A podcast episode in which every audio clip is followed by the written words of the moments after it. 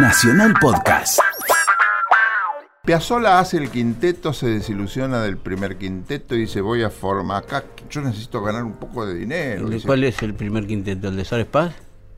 No, no el primer quinteto es el de con Simcia Bayur y después el mismo quinteto con em, el vino Bardaro. No, eh, em, eh, Suárez Paz viene más adelante. Claro. Este, después de Agri viene Suárez Paz. Y hacen un noneto. Mm. ¿Por qué? Porque el- el- un, un empresario llamado Pagani lo quería llevar a Europa. Mm. Que ese Pagani era el. Le interesaba mucho que evolucionara Piazzolla porque tenía los derechos de los discos en Europa. Claro. Entonces lo lleva a Europa, se lo eh, graba en el programa de Mina, que era Mina, en Mina era, actividad, era importante. Ella canta con Piazzolla para Sí, mi muerte. eso está en YouTube. Sí, eso yo lo vi en. YouTube. Sí, Fantástico. sí. Mina con Piazzolla. Entonces, también graba. ¿Y qué lleva? ¿Qué es el noneto? El noneto es un quinteto agrandado. ¿Cómo era? ¿Tres bandoneones? No, bandoneón, que no, no, era Astor solo. En el octeto había estado Leopoldo, pero Sí. eso era anterior.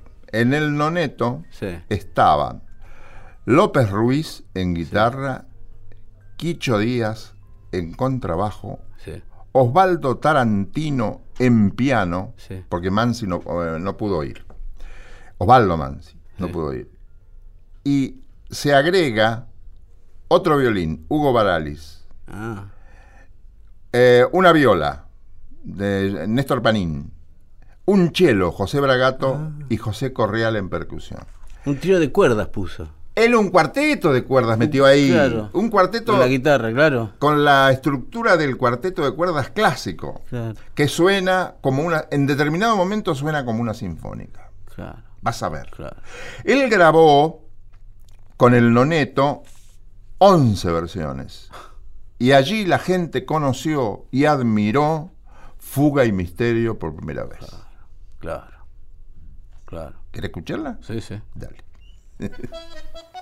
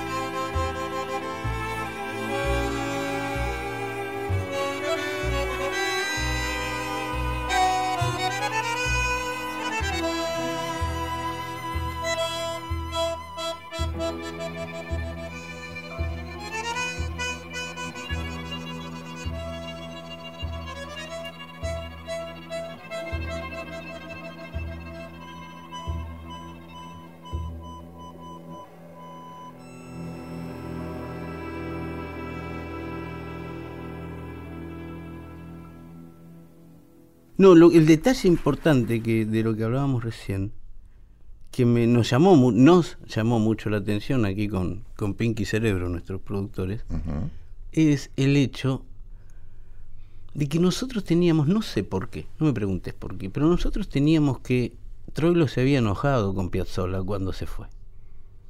Que se- incluso que hubo unos encontronazos ahí, que no sé si es mito o es cierto, pero Siempre. Pero no hay nadie que dé la versión definitiva. No, no. Porque Troilo no tenía ningún problema en que la gente cambiara. ¿eh? Mirá que se fueron. El único que se fue mal con Troilo fue un cantor. No, Goñi desde luego. Eh, porque no iba. Pero un cantor. Aldo Calderón, muy buen cantor, que estuvo en la época, que reemplazó a Floreal Ruiz, que estuvo en la época de Ah. Rivero. Y Ese se fue mal. se fue mal, sí. Dijo cosas que a Troilo no le gustaron, llegaron a sus oídos y, y bueno. Era muy de. Troilo era muy de. de muy de esencia, ¿no? Sí. Además, cuando una persona no tenía que estar más, no estaba más. Fuera quien Sí. fuere. Con Astor se dicen muchas cosas, pero siempre volvían a juntarse. Yo creo que capaz que se enojaron una tarde y se reputearon y después al otro día se olvidaron incluso. Pero sí, pero sí. Sí. Es más, yo, mira, yo trabajaba en una discoteca. Una discoteca no era un pub. En Marcelo T. de Alvear y Talcahuano. Sobre Marcelo T. de Alvear. Que se llamaba Bajo Harlem. Ah, duró poco, pero fue buenísimo. Una experiencia que yo no me olvido más. Y te dije Talcahuano y Marcelo T. de Alvear, que era donde estaba Caño 14. Claro. Pasa que Caño 14 estaba sobre Talcahuano y esta estaba sobre este, Marcelo T. Caño 14 todavía estaba, no era lo que había sido. Le quedaba la, la menta de lo que había sido, ¿no? Pero la verdad no era un lugar así que atrapara multitudes. Quedaba algo del Caño 14 viejo, parece. Pero un día un tipo que trabajaba hacía mucho en Caño 14 y que ya había dejado, pero esa noche había vuelto a Caño 14 a saludar no sé a quién, qué sé yo, y nos encontramos en la pizzería El Cuartito, que estaba ahí a una cuadra, media cuadra. Sí, señor. Y comíamos todos ahí, los de Bajo Harlem, temprano, ¿no? Tipo siete y media de la tarde, antes de empezar la jornada laboral, morfábamos unas buenas pizzas, Como los viejos. como los viejos. Que comemos temprano y nos acostamos temprano. Sí, nos despertamos tarde. Sí. bueno, y comíamos con los de Caño 14. Ellos después iban a laburar a Caño 14 y nosotros íbamos al, al nuestro. Y ese día, pues, siempre hablábamos de la vez que se habían encontrado Troilo y Vinicius. Que parece, Ah, sí. parece que fue una noche que fue histórica. Imagínese. Imagínese, claro, los dos, ¿no? Entonces me dice, este estuvo. Que lo tenían al tipo este que había estado en Caño 14, que había estado esa noche. Mm. Y entonces, ¿usted estuvo la noche que sí? Vino, vino acá, sí, siempre se andaban buscando. Porque a Troilo le habían hablado de Vinicius. Vinicius estaba en la Fusa, que estaba, según me dijo Sergio Renan, en Callao y Combate de los Pozos, por ahí. No, en, en Santa Fe y Combate de los Pozos. Por ahí estaba. Y como tocaban a la misma hora, nunca coincidían. Y terminaban los dos tarde. Decía el tipo, terminaban muy doblados los dos. Entonces, nunca ocurría el encuentro. Sí. Hasta un día que ocurrió el encuentro, que Vinicius termina un rato antes y lo llevan a Caño 14, porque Vinicius lo quería conocer a Troilo y Troilo quería conocer a Vinicius. Entonces dice, termina que lo- vamos a Caño 14, que Troilo está tocando esta noche. Y entonces yo le digo, qué momento, ¿no? Que no, ni nos dimos cuenta nosotros. Decía el tipo. Pero ¿cómo le digo? ¿Se juntan Troilo y Vinicius? Usted, No, pero Vinicius vino acá como a las 5 de la mañana. ya no quedaba nadie. Y entra uno y dice, está Troilo, sí, ah", y los presenta, y se fueron a un rincón a hablar, los cuatro o cinco que estaban. Y los tipos seguían limpiando lo que había quedado, estaban cerrando el boliche ya. No es que había gente, porque hay todo un mito respecto de esa noche. Y yo le contaba, ah, pero a mí me dijeron que no. Noche no". memorable, si se quiere. Sí, sí, esa fue la primera. Después hubo otra, sé que donde tocaron, creo, incluso alguno presenció el show del otro. Pero esa noche que se conocieron, me decía el tipo, porque yo le preguntaba, eh, pero la gente, como, no, no había gente. ¿Cómo no había gente? Dice uno que estaba al lado mío. Si yo conozco tres o cuatro que estuvieron. No, dice el tipo. Si todos los que te dicen que esa noche estuvieron hubieran estado, no era Caño 14, era River esto. El tipo. que tiene que ver con los mitos, ¿no? De Y que se- siempre. Se, generó un mito, sí, sí, yo estuve. No, no, no había nadie, estaban los cinco, estaban limpiando y se quedaron como hasta las nueve de la mañana escabeando en un rincón. En alrededor de esa figura siempre se tejen anécdotas, Sí, eso es buenísimo. también. leyendas algunas. Sí, sí, sí, sí. Eh, mira lo que te traje ahora. A ver, Eh, es un pianista argentino que eh, en algún momento, en la época en que de jazz, ¿no? ujú. Que a quien yo quiero mucho, que cuando te lo nombres seguramente vas a decir lo mismo, que es Jorge Navarro, el querido Jorge Navarro. yo creo que soy amigo de Jorge. A mí me encantaría ser amigo de Yo Jorge. creo que soy amigo de Jorge. Hay un, un ida y vuelta muy especial. Él es un hombre muy especial. Él es un hombre muy especial. De un sentido del humor extraordinario. Sí, y un buen gusto. Y un buen gusto hasta para tomar. Y toca, desde luego, muy bien. Yo, yo lo voy a ver siempre. Sí. Y tiene humor para todo. Hizo un disco que se llama El loco son ustedes. Porque le decían a otro muchacho que trabajaba con ellos, "Vos- pero vos estás loco. No, el loco son ustedes. Genial. Y le puso ese título al disco. Sí, sí, Jorge era muy callejero también, muy nochero, era muy Sí, de la noche. sí. Eh, Jorge Navarro, a mí me contaba sus aventuras en Nueva Orleans, cuando estuvo en Estados Unidos. Él se fue con esa camada de músicos, como Lalo Schifrin, el Gato Barbieri, Jorge Dalto, Sí. que llegan a Estados Unidos y, y la suerte es diversa. A algunos le va fenómeno, Lalo pega laburo en Hollywood, Lalo Schifrin. Qué carrera.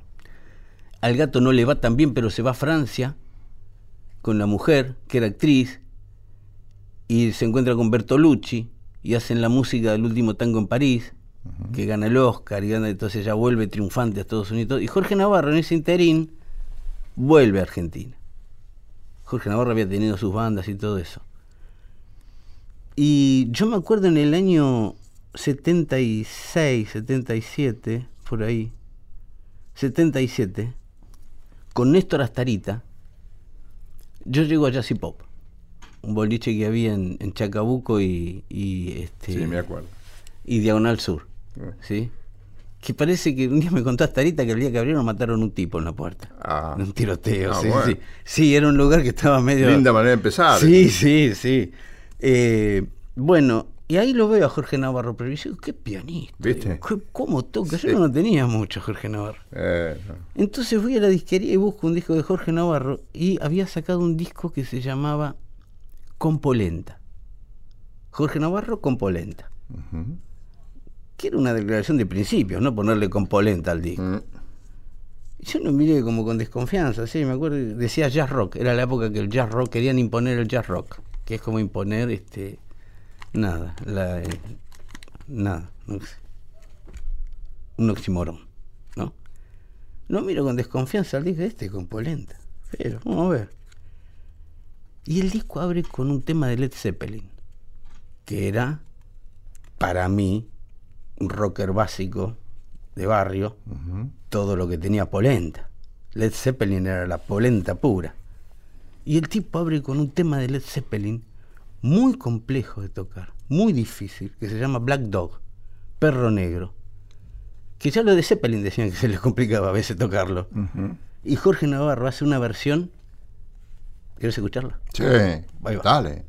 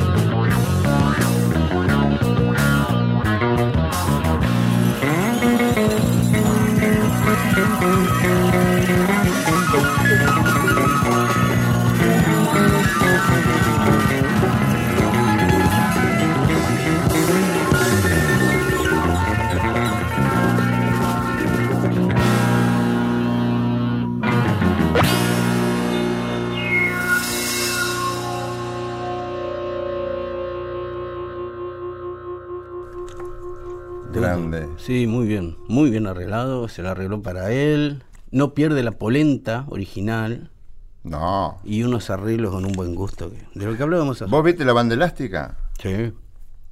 Sí, sí. Con Acher. Con Rada, Acher, Sí. Navarro. Este. Yo lo vi con Acher, una. Con, con Acher, sí, con Sí, Ernesto con dirigiendo una, una orquesta de cuerdas. Mm. Muy buena. Sí, sí. Seleccionada con músicos del Colón. Mm. O entre músicos del Colón. Y recuerdo esa noche, habíamos ido. ¿Vos te acordás del gordito de Crónica? El gordito. Claudio Orellano. Claudio Orellano, sí, sí, gran locutor, Claudio Orellano. Gran locutor. Entonces estaba Bacaro, Orellano y yo. Era la voz del estadio en la cancha de Boca, Orellano. No sabía. Sí, sí. Y bueno, en- en- había mucha gente habitué, habitué del Colón. Claro. Entonces estábamos ahí nosotros. Y termina Jorge, él era muy hincha de Jorge Navarro, es muy hincha de Jorge Navarro. Entonces ¿Quién, Orellano? termina Orellano, porque él canta, canta blues también. Sí, sí, sí, lo Él retengo. dice, ¡Eh, Jorge Bárbaro! Y una señora sobria del Colón Claro. se da vuelta y dice, esto es el Colón, señores. Y él le dice, pero estamos escuchando ya, señora. Entonces lo aplaudí. Todos los tipos de lo Con ese, aplaudían. claro, con Ah. ese bozarrón. Eh, Yo también iba a verlo a Jorge Navarro. No me entusiasmaba tan- Sí, me entusiasmaba, pero no gritaba. Claro, no, no, sí, uno sobrio cuando ve a Jorge Navarro. Pero oye, Claudio sí. ¿Qué querés escuchar?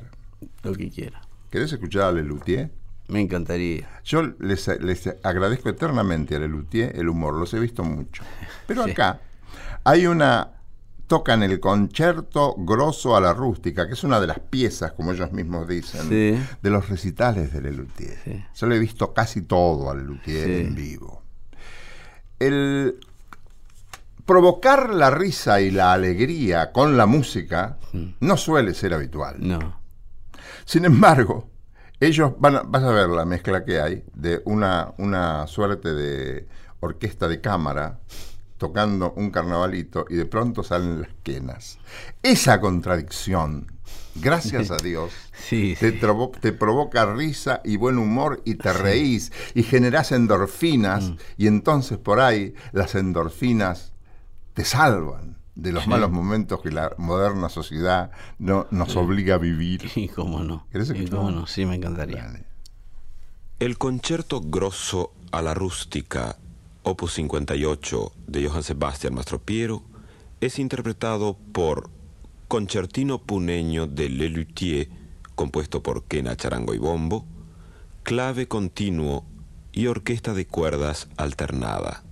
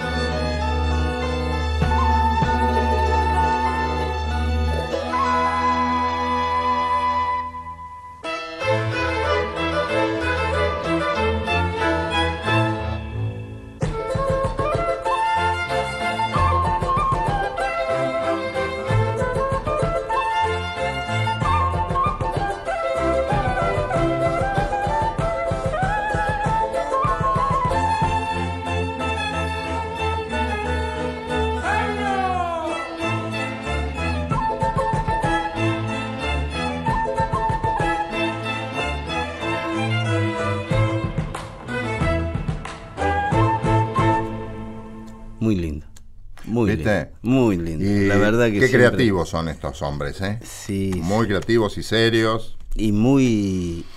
Y muy luthier. O sea, han hecho con un calefón, me acuerdo el calefón ese con cuerdas, con rueditas que tenía. Ese humor. Era genial. Ya veías entrar el tipo con el calefón con cuerdas y te reías. ¿Viste? ¿Qué hace? ¿Qué va a tocar? Y tocaba el tipo después en el Gustan calefón. muchísimo en España. Muchísimo en España. Sí, sí, sí, en Brasil también. También. En Brasil. Te pasa que no le entiende muchos chistes en Brasil. Y bueno, Pero eh, sí, sí, los brasileños tienen eso de. eso de- no tiene solución. No, no, no.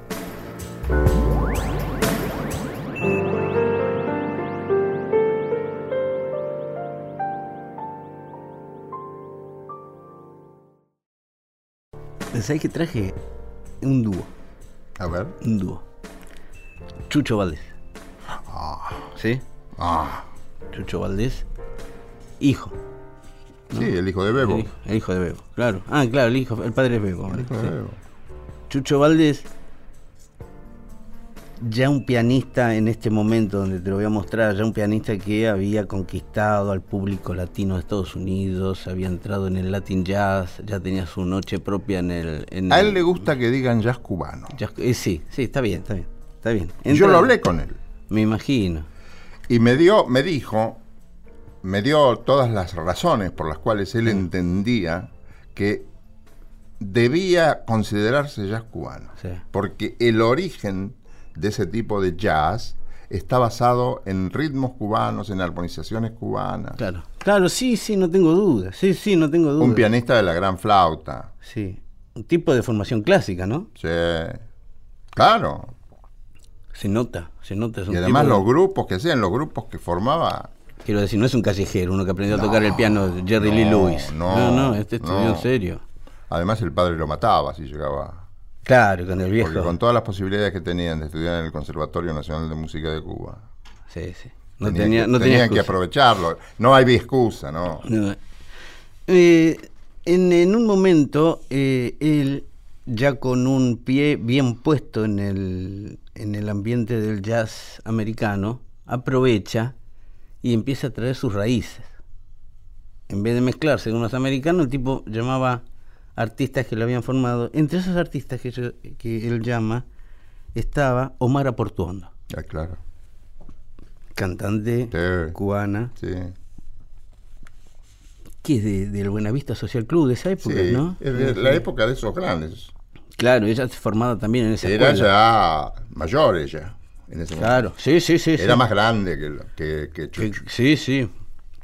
Eh, y hacen un disco que son canciones bastante tradicionales para ellos, de los cubanos, pero que eran un repertorio totalmente desconocido para, para los americanos, ¿no? Sí. Estaban mirando el show como embelesados por esa melodía, esa línea de percusión tan sobria que usa, nada de estridencia. No, no. Y, y en ese repertorio, ellos tienen, por ejemplo, Niebla del Riachuelo, hacen. Sí. Que a mí, es- un día me vas a explicar por qué trasciende tanto Niebla del Riachuelo, que la hizo Omara con Chucho acá, que la hace Diego El Cigala en sus shows, que es un tango difícil, Niebla del Riachuelo. Sí, pero esa es la pregunta del millón. Y la letra es rarísima. ¿Por qué una música gusta? Sí, sí, pero ¿por qué Niebla del Riachuelo? ¿Qué, qué les da Niebla del Riachuelo?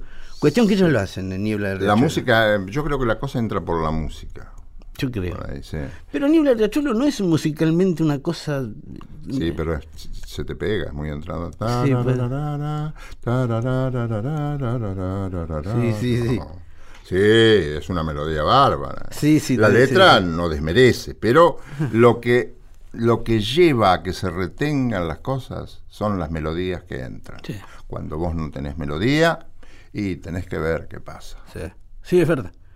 Eh, bueno, acá te traje yo a Omar Aportuondo y Chucho Valdés haciendo una canción lindísima, lindísima, que se llama Lo que me queda por vivir. Ah, sí. ¿Te gustó? Sí.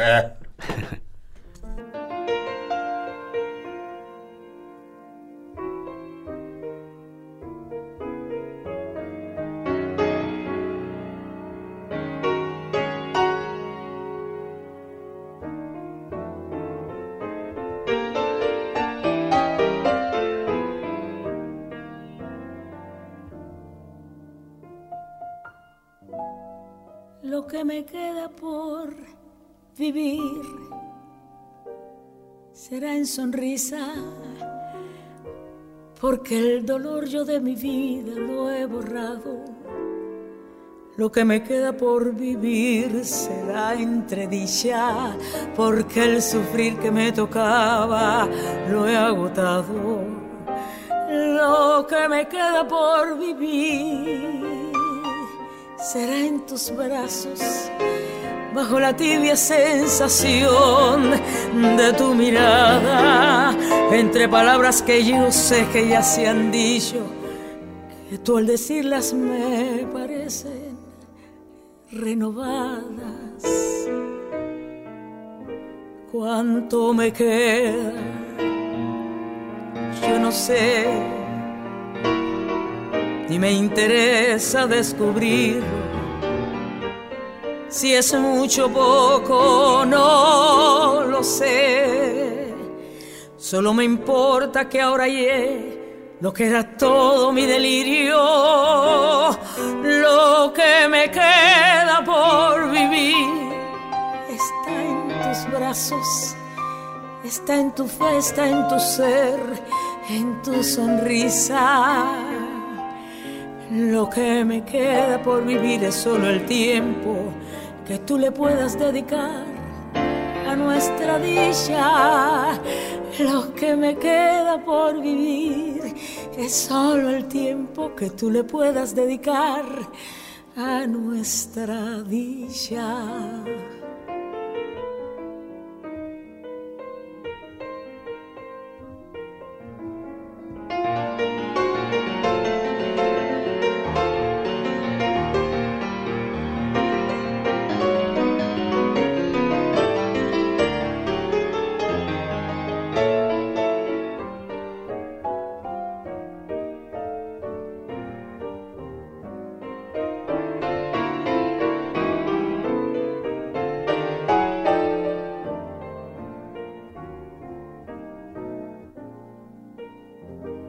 ¿Cuánto me queda?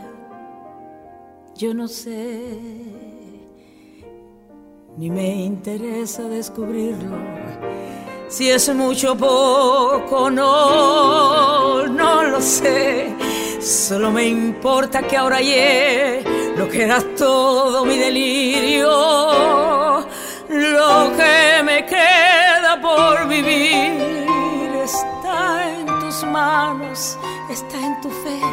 está en tu ser, en tu sonrisa. Lo que me queda por vivir es solo el tiempo que tú le puedas dedicar a nuestra dicha. Lo que me queda por vivir es solo el tiempo que tú le puedas dedicar a nuestra dicha. Lo que me queda por vivir, Omara y Chucho. ¿Cómo canta? Tiene todas las cualidades, tiene todas las herramientas para decir lo que ella piensa. Además, se preocupó en educarse desde lo técnico. Claro. Yo digo que los dones, la vida te da los dones, pero si vos no, sobre todo en el canto, si vos no, no la apuntalás con técnica, vas a tener más dificultades para expresar tus sentimientos. Claro. Hay mucha gente que vos le decís la técnica, y no, pero eso enfría. No, eso No. te ayuda. Eso te-.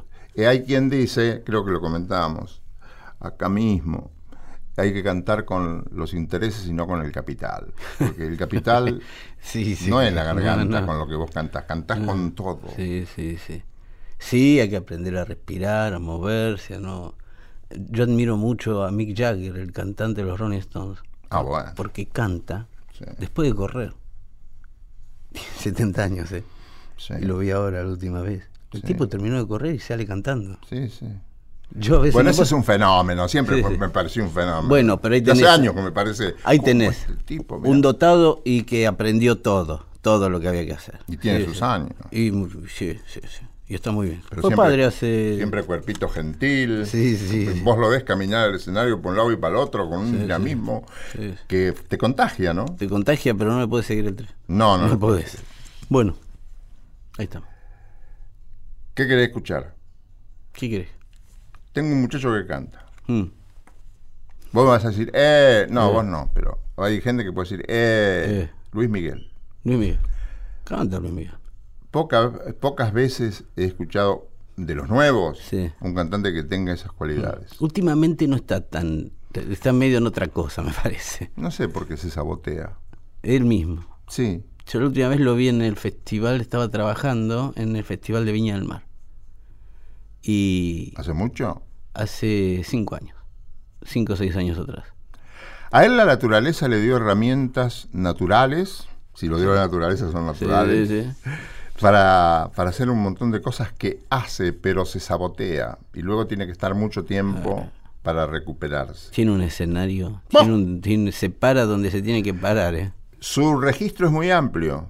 Sí. El rango vocal de Sí, Luis sí. Miguel es muy amplio. Entonces puede llegar a notas altísimas sin que se degenere el color.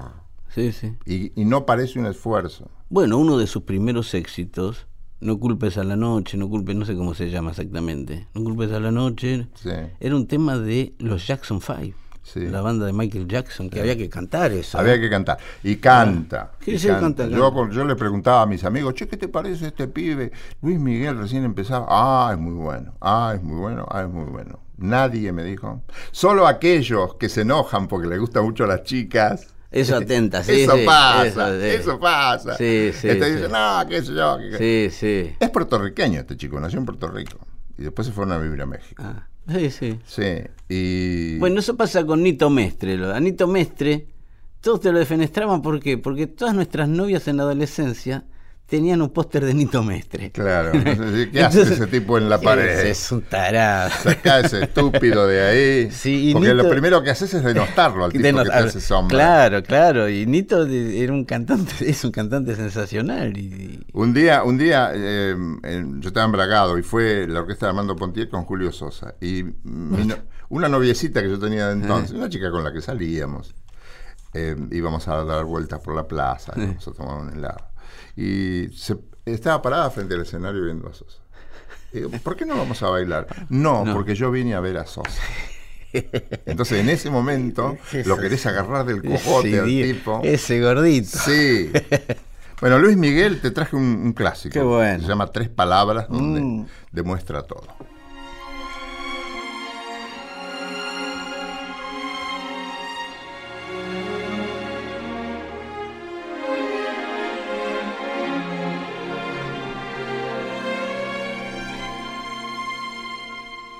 Oye la confesión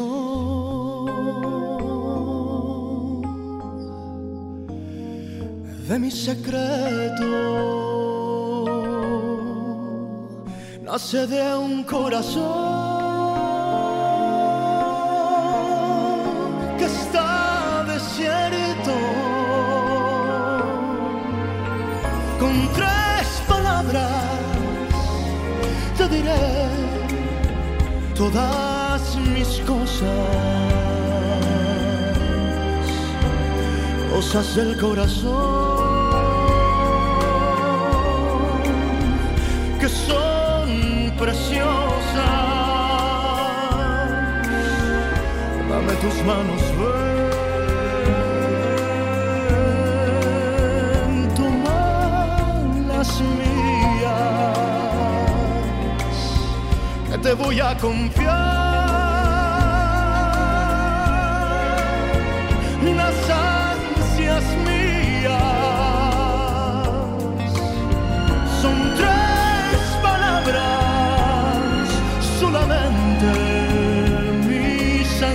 angustias y esas palabras son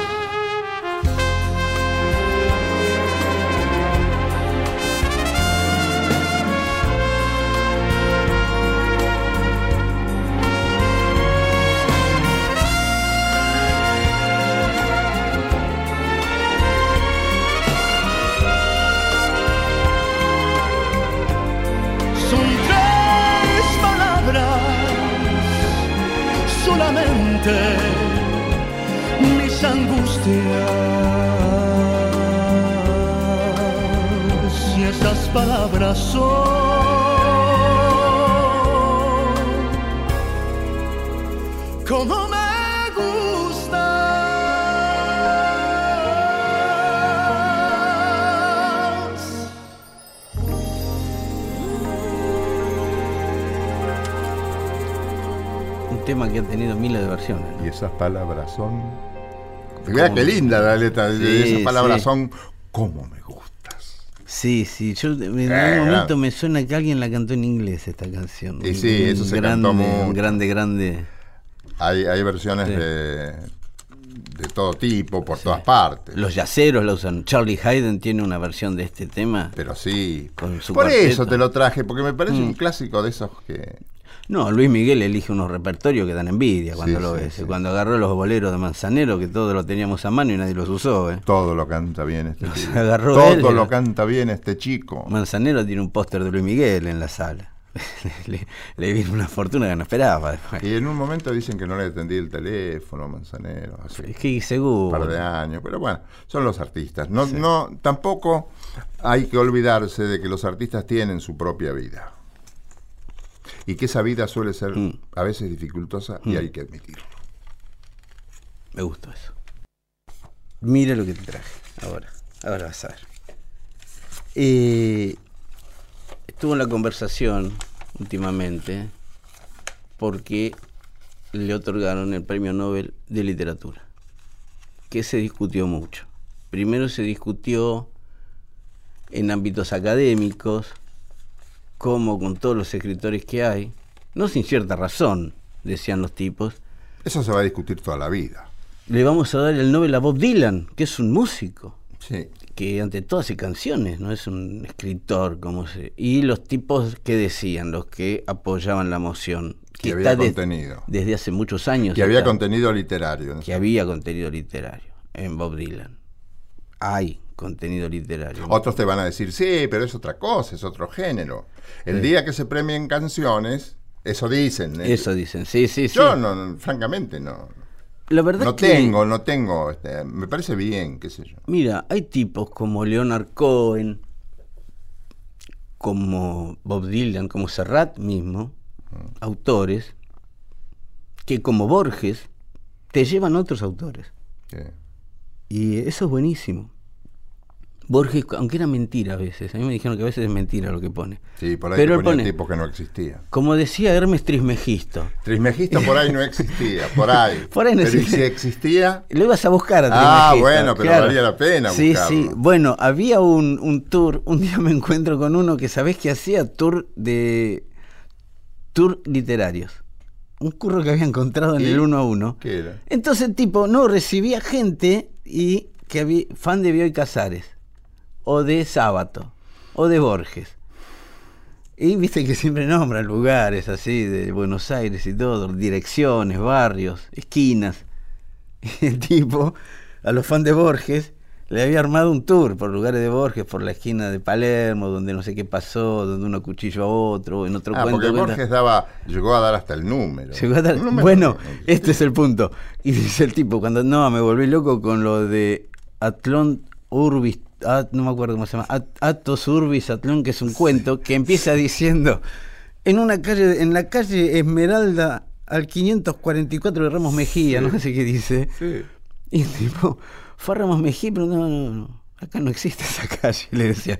No, pero mire que la puso Borges, no, pero acá no existe esa calle. Pero es un cuento. es un cuento, claro. Entonces, no sé cómo El, se- el escritor se toma todas las licencias que quiere en la Claro. ficción. Bueno, el en tipo la se- ficción te inventa tipos, te mata tipos. te mata gente, Sí. claro. Este se había inventado una que es acá. Ahora se llama otra forma, pero es acá. El gran rebusco. el gran rebusque argentino. Bueno, Dylan lo que tenía era eso. Que vos escuchabas a Sí, Dylan Había una esencia.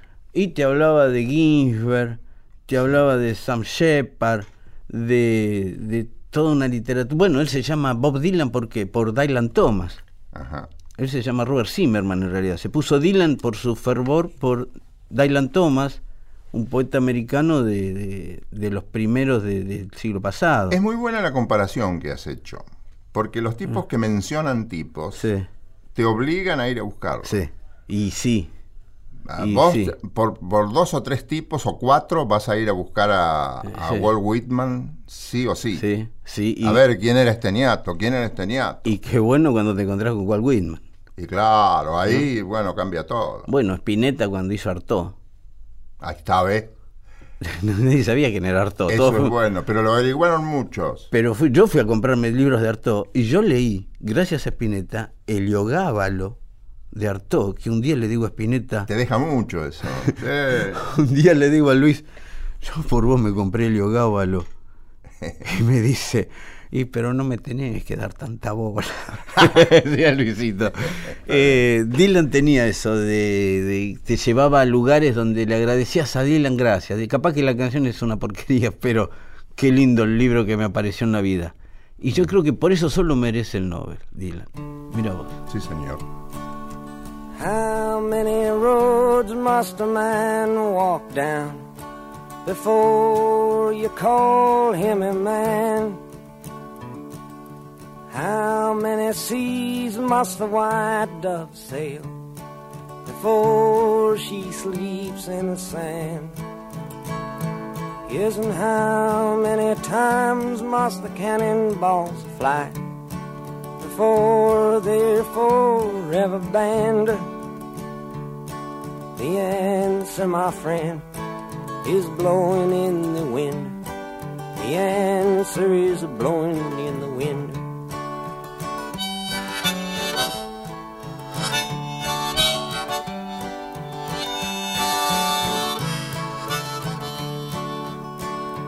Yes, and how many years can a mountain exist before it is washed to the sea?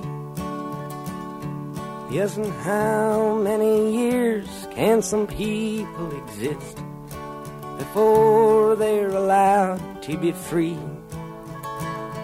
Yes, and how many times can a man turn his head and pretend that he just doesn't see? The answer, my friend, is blowing in the wind. The answer is blowing in the wind.